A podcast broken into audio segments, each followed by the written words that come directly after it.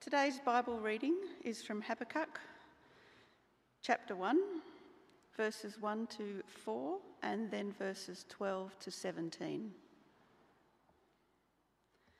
The prophecy that Habakkuk the prophet received How long, Lord, must I call for help, but you do not listen, or cry out violence, and you do not save? Why do you make me look at injustice? Why do you tolerate wrongdoing? Destruction and violence are before me. There is strife and conflict abounds. Therefore, the law is paralysed and justice never prevails. The wicked hem in the righteous so that justice is perverted. Then from uh, verse 12 Lord, are you not from everlasting? My God, my Holy One, you will never die. You, Lord, have appointed them to execute judgment. You, my rock, have ordained them to punish. Your eyes are too pure to look on evil. You cannot tolerate wrongdoing. Why then do you tolerate the treacherous? Why are you silent while the wicked swallow up those more righteous than themselves? You have made people like the fish in the sea, like the sea creatures that have no ruler. The wicked foe pulls all of them up with hooks. He catches them in his net. He gathers them up in his dragnet, and so he rejoices and is glad. Therefore, he sacrifices to his net and burns incense to his dragnet. For by his net he lives in luxury and enjoys the choicest food. Is he to keep on emptying his net and destroying nations without mercy? This is the word of the Lord. Thanks be to God.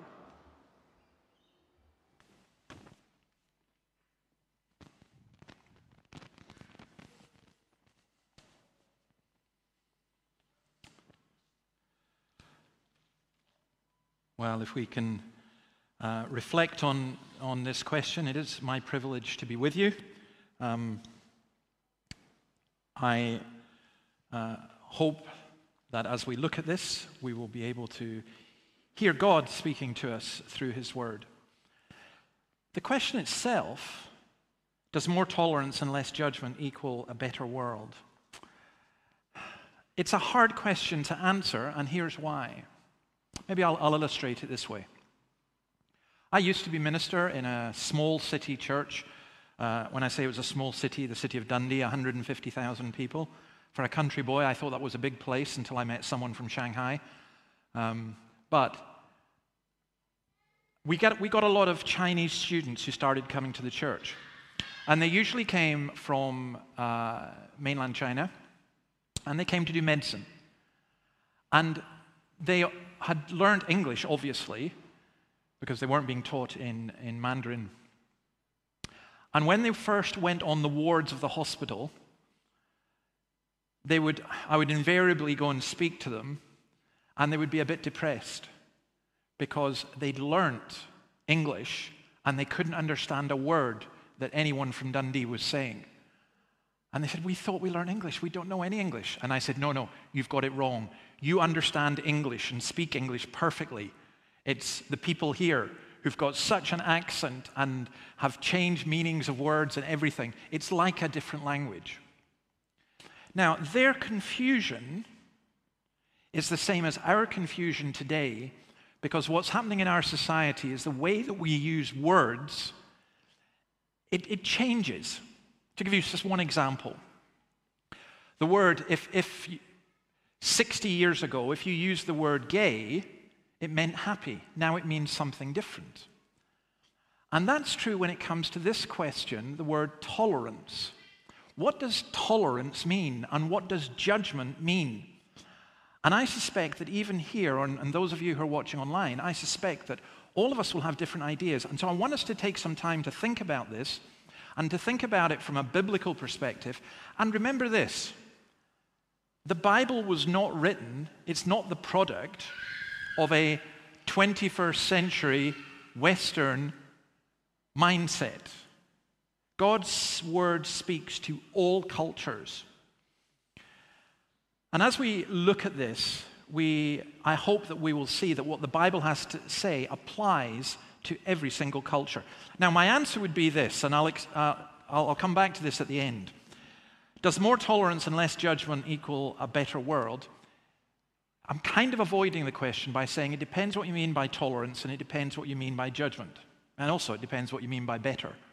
But nonetheless, my answer would be more godly tolerance and less human judgment would certainly make for a better world. So let's uh, explain that as we go along. And I was conscious this morning that I felt I had too much to say, so I spoke too quickly. So I'll try not to do that again uh, just now, and that was in the, in the earlier service. Now, tolerance itself, what is tolerance? The ability or willingness to tolerate the existence of opinions or behavior that one dislikes or disagrees with. There's an intolerance that is wrong and that is dangerous. I remember being told by one man in a church that I was serving in, he said, I don't like Pakistani people.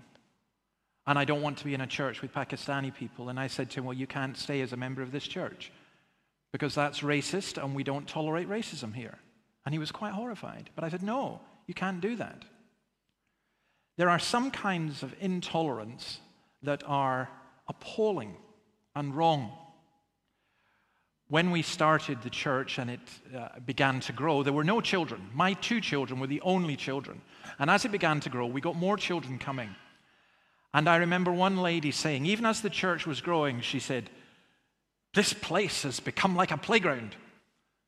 And I laughed because one of the old elders said to her, Well, before we had peace and quiet, but it was the peace of the graveyard. Don't be so intolerant of the children. So we all have different things that we tolerate or don't tolerate. Some intolerance is wrong and bad, and some is right and good. So, how do we know? And that's the point of what we are looking at. Some people argue that intolerance arises out of religion, and that is true. That can often happen. You will often find religious intolerance. On the other hand, other people argue and, and the Bible would argue that intolerance arises out of human sinfulness, and that includes religious intolerance. So, we're going to look at uh, a couple of questions, mainly from this book of Habakkuk. Habakkuk was a book that was written about two and a half thousand years ago. So, it's an old book. There's a kind of snobbery in today's society that says if it's old, it can't be any good. But, you know, I read things like Confucius or I read uh, the Greeks, Plato and Aristotle. I, I read the Bible and other things that are very old, and to, to assume that because they're old, they're not wise is, or, or not good enough for today, that's, that's what we call chronological snobbery. But Habakkuk was a prophet. He, a prophet in Old Testament times was God's spokesperson to God's people. But Habakkuk's a little bit different because we get Habakkuk's wrestling with God with these big questions. And I think that is very helpful for us. So let's go to the first of these big questions, which help us with this idea of tolerance. How long, Lord, must I call for help, but you do not listen, or cry out to you violence, but you do not save? Why do you make me look at injustice? Why do you tolerate wrongdoing? You see, we like the idea of a God who tolerates, don't we? The French philosopher Rousseau said, Le Dieu me pardonne parce que c'est son métier. God will forgive me because that's his job. That's what God does. And sometimes in church, a lot of churches, you get taught this very insipid view of God. It's a God who doesn't care, a God who will forgive you whatever you do. Sometimes you will get people who will go and do terrible things and then pray for forgiveness. and say, Well, God will forgive me. I can go and do this thing. They intend to do it, and they say that God will always forgive me because that's what God has to do. But that's not what the Bible teaches. In fact, if we lived in a world with that kind of God, it would be horrible. There would be no justice. So Habakkuk asks the question not, God, why is there intolerance? But actually, God, why do you tolerate wrong? Why is this allowed to happen? There are situations which seem to demand God's intervention. Society goes further away from God's word, and the witness of the church is ineffective to halt it, and it appears as though God is not answering the prayers of his people. I've been doing for the past 18 months something for uh, an online Christian group called Christians United, basically doing daily and then weekly prayer notes about the COVID situation. How long, O oh Lord? How long? The main problem for Habakkuk here is not plague or disease, but is what he calls Hamas, which is the word for violence. Violence that's designed to hurt and harm, injustice, suffering, strife, and conflict. He's looking, and Jehoiakim, King Jehoiakim, was on the throne, and he was only out to make a name for himself. Unlike his father, his father had been a good person. His father had been a godly man who seeked to serve God, and he had gone the opposite way. Habakkuk is doubting God's ability to save, both his power and his willingness. There were so many promises about God saving, and he doesn't seem to be answering them. Now, what Habakkuk is doing is he's not censoring God. He's not saying, God, you have to answer to me. But he is saying that although God is sovereign and just, I've got questions. Romans 9:20 says this, "Who are you, O man, to answer back to God? Will what is molded say to its molder, why have you made me like this?" And we don't question God in that way. But this is what happens. We believe that God is just, we believe that God is all powerful, we believe that God is love, and then we in our experience experience suffering, experience injustice and see wrong.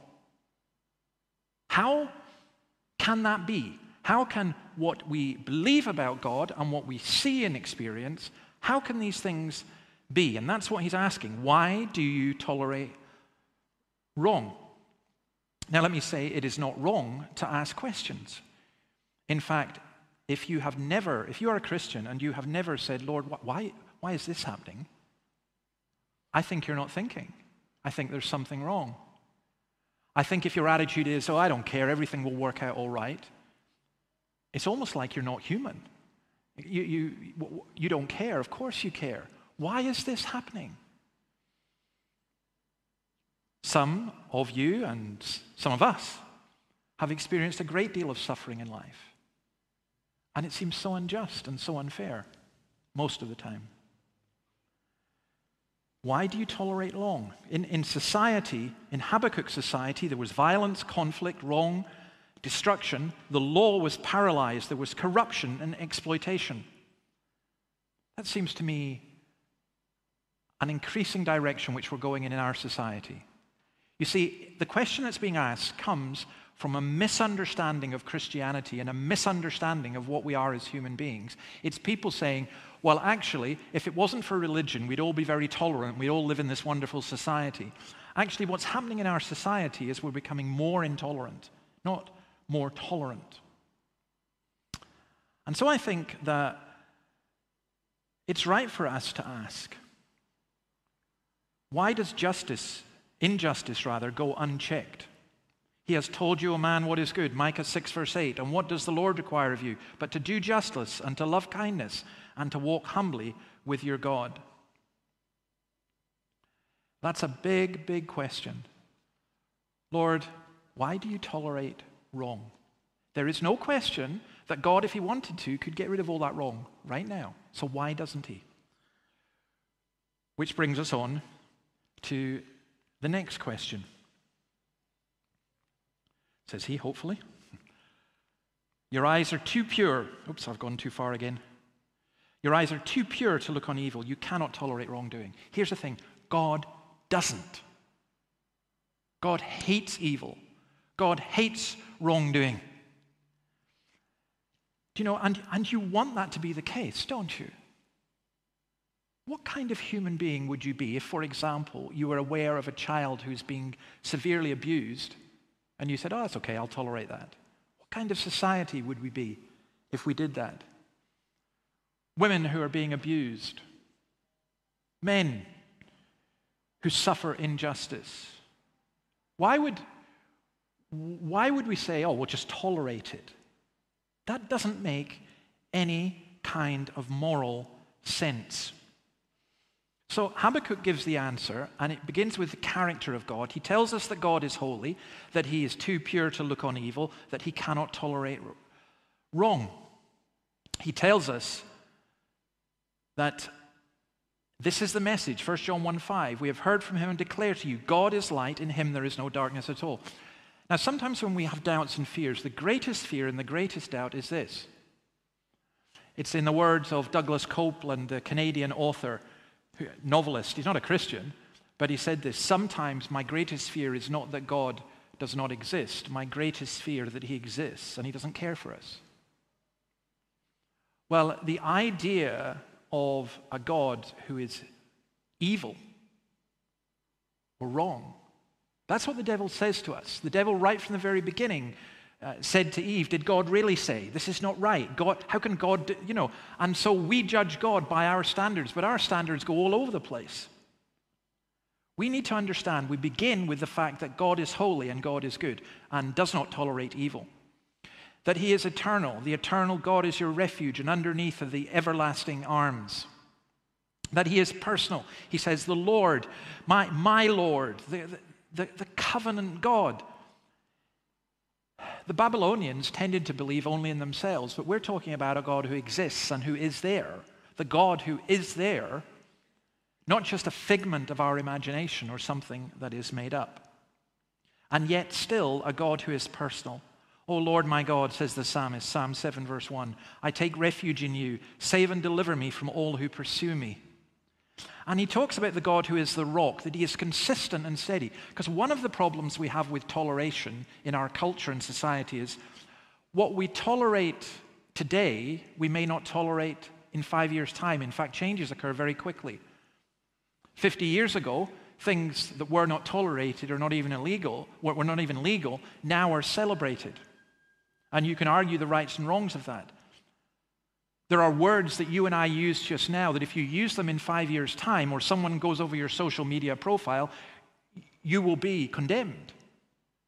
Because all of a sudden, you can't use these words anymore. In fact, it gets very confusing, like I was saying very at the very beginning. The way that language is being confused and messed around, it's like we're living in the days of the Tower of Babel. Sometimes people just keep quiet because you don't, you don't know what you can say or what you're supposed to say or what you're allowed to say. I remember uh, being asked to go to school to speak, and one of the teachers said to me, I want you to come, David, because you, you can say whatever you want, and you do say whatever you want, and I admire you for it, but I have to keep quiet about so many things. Uh, it's strange how this has happened in our culture. So, the point, anyway, is that God does not tolerate evil because God is holy, He's eternal, He's personal, He's real, He's the rock. And He's very different from the evil that Habakkuk describes. The picture of the fish, what he's saying, he's saying that people are being treated like fish in the sea, fish to be played with, made sport of human beings are being dehumanized by those who are seeking self gratification or economic advantage. I find it astounding that in the 21st century there are more slaves in Australia than there have ever been in Australia's history. That there are more slaves in the United Kingdom than there have ever been in the United Kingdom's history. Our society is not progressing, our society is regressing. And we need to be, be aware of that. He talks about the rich and powerful living in luxury and enjoying the choicest food, eating off the flesh of the people and nations he destroys, rejoicing in the power of their military weapons rather than rejoicing in God. He talks about how they engage in pagan worship. Major Babylonian gods were portrayed as fishing for people to eat them. Jesus talks about fishing for human beings to free them. The Assyrians often put a hook in the lower lips of their captives to show that they were slaves. They were caught like fish. And so Habakkuk, in the midst of this horrendous situation when God's people are being treated like this, says, How long, O Lord? Why will you do this? Why is this continuing? And I can think of so many instances of injustice in, in this city, in this country, throughout the world, that you say, Lord, how long? Why do you tolerate this? Well, what is the answer? God doesn't tolerate evil. Why do you tolerate evil? The answer is given God doesn't tolerate evil. Okay, so what's happening? Why is God not destroying the earth right now? Why does he allow this to continue? Because he's patient and he wants to save people. And uh, that brings us well, let me say this. He's not a God who takes pleasure in evil. With you, the wicked cannot dwell, the arrogant cannot stand in your presence. You hate all who do wrong. Well, in, by that standard, God would wipe out everybody because, as Solzhenitsyn says, the dividing line between good and evil goes through the midst of every one of us. So it's very important for you to grasp this. And it's very important for me to grasp this as a Christian. If you came into the church here and your thought was, I thank you, Lord God, that I'm in church, I'm not like other people, or you look along the pew and you see somebody and you know they've done something and you say, ah, I'm glad I'm not like them. You haven't understood what Christianity is and you haven't understood who God is and you haven't understood who you are. Because each of us, yes, there is some measure of good within us in the sense that we are made in the image of God. But all of us are tainted by evil. And we can find ourselves doing incredibly wrong things. Um, I studied at university the rise of Nazi Germany. And one of the things that caused me to become a Christian was asking the question, why? Why Auschwitz? Why these things? And I came to realize that the Nazis were human beings like the rest of us, and that if I had been in the same circle, we all like to think that, you know, we would all have been against slavery, we would all have been against the Nazis, we would have all. No, we wouldn't. We far too often just go along with what's in the culture. And I think that that is a problem here. And so we've got this issue that if God doesn't tolerate evil and wants to get rid of evil, then he has to get rid of us. How can he get rid of evil and save us? And this is the answer that Christianity gives. And bear with me because it, it, it is the answer to this question of, of tolerance. God so loved the world, he gave his one and only Son, that whoever believes in him shall not perish but have eternal life. For God did not send his Son into the world to condemn the world, but to save the world through him. Now, you see what's happening here. God is not saying, oh, well, it doesn't matter. I'll just forgive you all anyway. Evil doesn't matter. Nor is he saying, well, evil does matter and I'm going to destroy you all. He's saying, evil does matter. I'm going to deal with evil in order to save you. And it's through the cross that he does that. The question is, how can God forgive sin and be just? And the answer is the cross. God is patient and tolerant in the sense that, yes, um, for those of you who've watched Lord of the Rings or read the book, remember that the world is divided into two groups of people those who've read Lord of the Rings and those who are going to read it. Um, it's a fabulous book. But for those of you who've seen Lord of the Rings, there's a bit at the end where I think it's, uh, well, it's one of the hobbits, I think it's Frodo or Sam, no, it's Sam actually, who says, What's going to happen at the end? Will everything wrong be put right? And that, yes, that is the answer. Everything wrong will be put right. But it's a deep problem as to how it gets dealt with. And, and what is being said here is that God hates sin, but he's being patient with the sinners. There is a, um, a grave in a graveyard in England which recites on the headstone what happened. A man had stood out and said, God, if you exist, strike me down now. And he got hit by lightning and died. Uh, that's very unusual. That's not normally how things happen. There are plenty of people walking around ignoring God, saying, I don't care. God's not listening. God's not there. God is being patient with you. He's being patient with you, giving you many opportunities to come to Him. So let's take this back to the, the, the question and take it back to where we are in society. And let's think about it from the point of view of Romans. Oops, no, I want to go back one. Sorry. No, sorry. Let's look at this actually from a man called Douglas Murray. We'll come on to Romans in a minute. Douglas Murray is one of my favorite writers. He's not a Christian. In fact, he used to describe himself as a gay atheist. I think he's now agnostic. He's a fascinating writer with a lot of insights. And in his book, The Madness of Crowds, which is a brilliant book, he has this incredible chapter that when I read it, I, I, shouted out hallelujah. And for a Presbyterian to shout hallelujah, that's very rare. I was just amazed at it.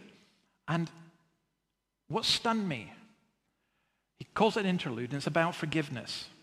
And he says this He's basically arguing in today's society we lack forgiveness. In some manner with which we still haven't begun to wrestle, we've created a world in which forgiveness has become almost impossible, in which the sins of the Father can easily be visited upon the Son. And we remain remarkably unconcerned to create any mechanisms or consensus over how to address the resulting conundrum. The consensus for centuries was that only God could forgive the ultimate sins. But on a day to day level, the Christian tradition, among others, also stressed the desirability, if not the necessity, of forgiveness, even to the point of infinite forgiveness. How ironic that in a society which says it is based on toleration, our society is so intolerant of people's sins and mistakes and things that they have done in the past. And particularly with the internet and social media. If you go into politics, for example, or you're a celebrity, and someone finds a view that somewhere, somehow, you said something that's now considered to be wrong, that's the end for you. You get cancelled. It is really quite funny. And sometimes, to be honest, I see this coming in in the church. I remember one time a young couple came to see me and they'd been working in our church and they, they, they said to me they were unhappy about something. And I said, Yeah, I, I, I get, I get that. Um, because they were doing student work and I'd announced something about student work and hadn't told them. And I said, I was wrong. I'm sorry. I was just inconsiderate. And it was really. And the guy tried to make an excuse to me. He said, Oh, you were, you were tired. I said, No, no, forget that. Tiredness is not an excuse. I was just wrong. And then I looked on the face of, the lady, and her face was very much. I said to her, Is it three strikes and you're out? And she looked at me again, and I thought, man, it's one strike I'm out. One mistake. Imagine your pastor makes one mistake, does one thing wrong. We have to learn forgiveness. I mean, I was like I was saying to the kids, if you're if you're going to exclude everybody who ever does or says anything bad that affects you, you're going to have no friends left. No one's going to talk to you. Most of all, your family. When we live together, we need forgiveness, but our society has forgotten that. And yet, our society has become like Romans. Furthermore, just as they did not think it worthwhile to retain the knowledge of God, so God gave them over to a depraved mind so that they do what ought not to be done. They have become filled with every kind of wickedness, evil, greed, and depravity. They are full of envy, murder, strife, deceit, and malice. They are gossips, slanderers, God haters, insolent, arrogant, and boastful. They invent ways of doing evil. They disobey their parents. They have no understanding, no fidelity, no love, no mercy.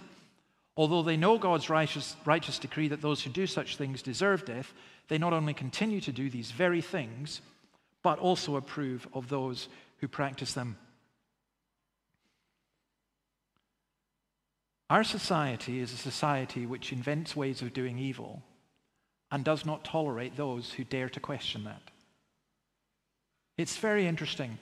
As we reject the Christian roots of our society, you cannot retain the fruits. We will not become a more tolerant society, we'll become a much less tolerant society. In my lifetime, I have experienced this. I've experienced directly cancel culture. remember going to a university and uh, the university sending me a letter saying, We want a letter, we want a, a text of what you're going to say so that we can approve it. I said, No, you're not getting that. You don't get to tell me what I can and cannot preach. Well, you won't be allowed to come in case you say anything that makes anyone feel uncomfortable. I said, I can't even talk to myself without offending somebody. How am I going to talk to other people?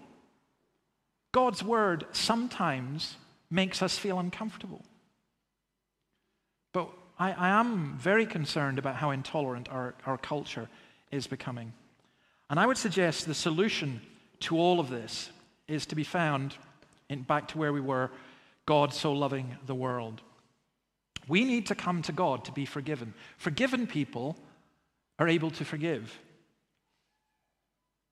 We can forgive people because we have been forgiven.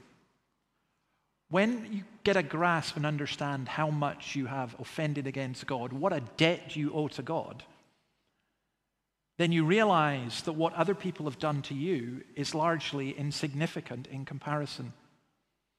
Forgive us our debts as we forgive our debtors, or forgive us our sins as we forgive those who sin against us. And here's the thing this is why Christian tolerance works.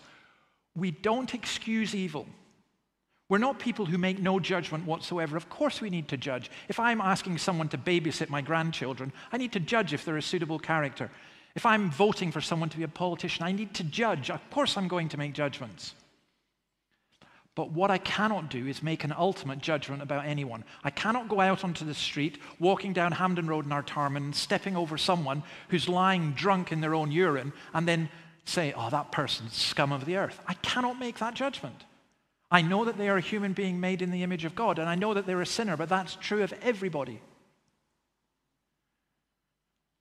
And I believe that God alone can make the ultimate judgment. Not me, nor you, nor anyone else.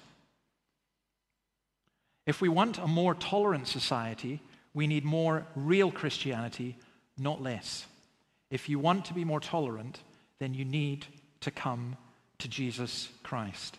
Because without that, you have no basis for discernment, for judgment, or for tolerance. Sometimes, as a pastor, I've had people come, often people will come and, and say things, and they'll say, I'm this, or I've done this, or I've done that. And they expect me to be shocked. Why would I be shocked? Because I've got the Bible that tells me what human beings are like. I can honestly go to every single human being and saying, Christ is for you. We sang, If God is for us. I can honestly go to every human being and offer Christ to everyone, no matter what sin they have committed. So, answering the question in the way that I answered it before, that if we have godly tolerance, and that means intolerant to sin, but tolerant towards sinners, and less human judgment, where we leave the judgment to God, but we discern between good and evil, and we teach our families and our children to do the same, then we will have a much better society. And actually, there's only two choices in this. If you choose not to follow Christ, you will end up with a much more intolerant society. That's always been the case in human history. If you choose to follow Christ, then you will be more tolerant, and that will have a ripple effect upon others. I was amazed. I'll finish with this one wee story to show you how that works. As a young man, 13 years old, I think, I went on a church Bible camp. I did not want to go. I hated the church, but it was a free camp. So I went, football. I got to play football. But they asked us, you, you know, you had to do the Bible teaching bit and listen to all of that as well. So I did. And then they asked us to competition to write an essay about the Bible. And I wrote an essay saying why the Bible was rubbish. And they gave me first prize, which was a bit annoying because the first prize was a Bible. which I just thought, oh, great.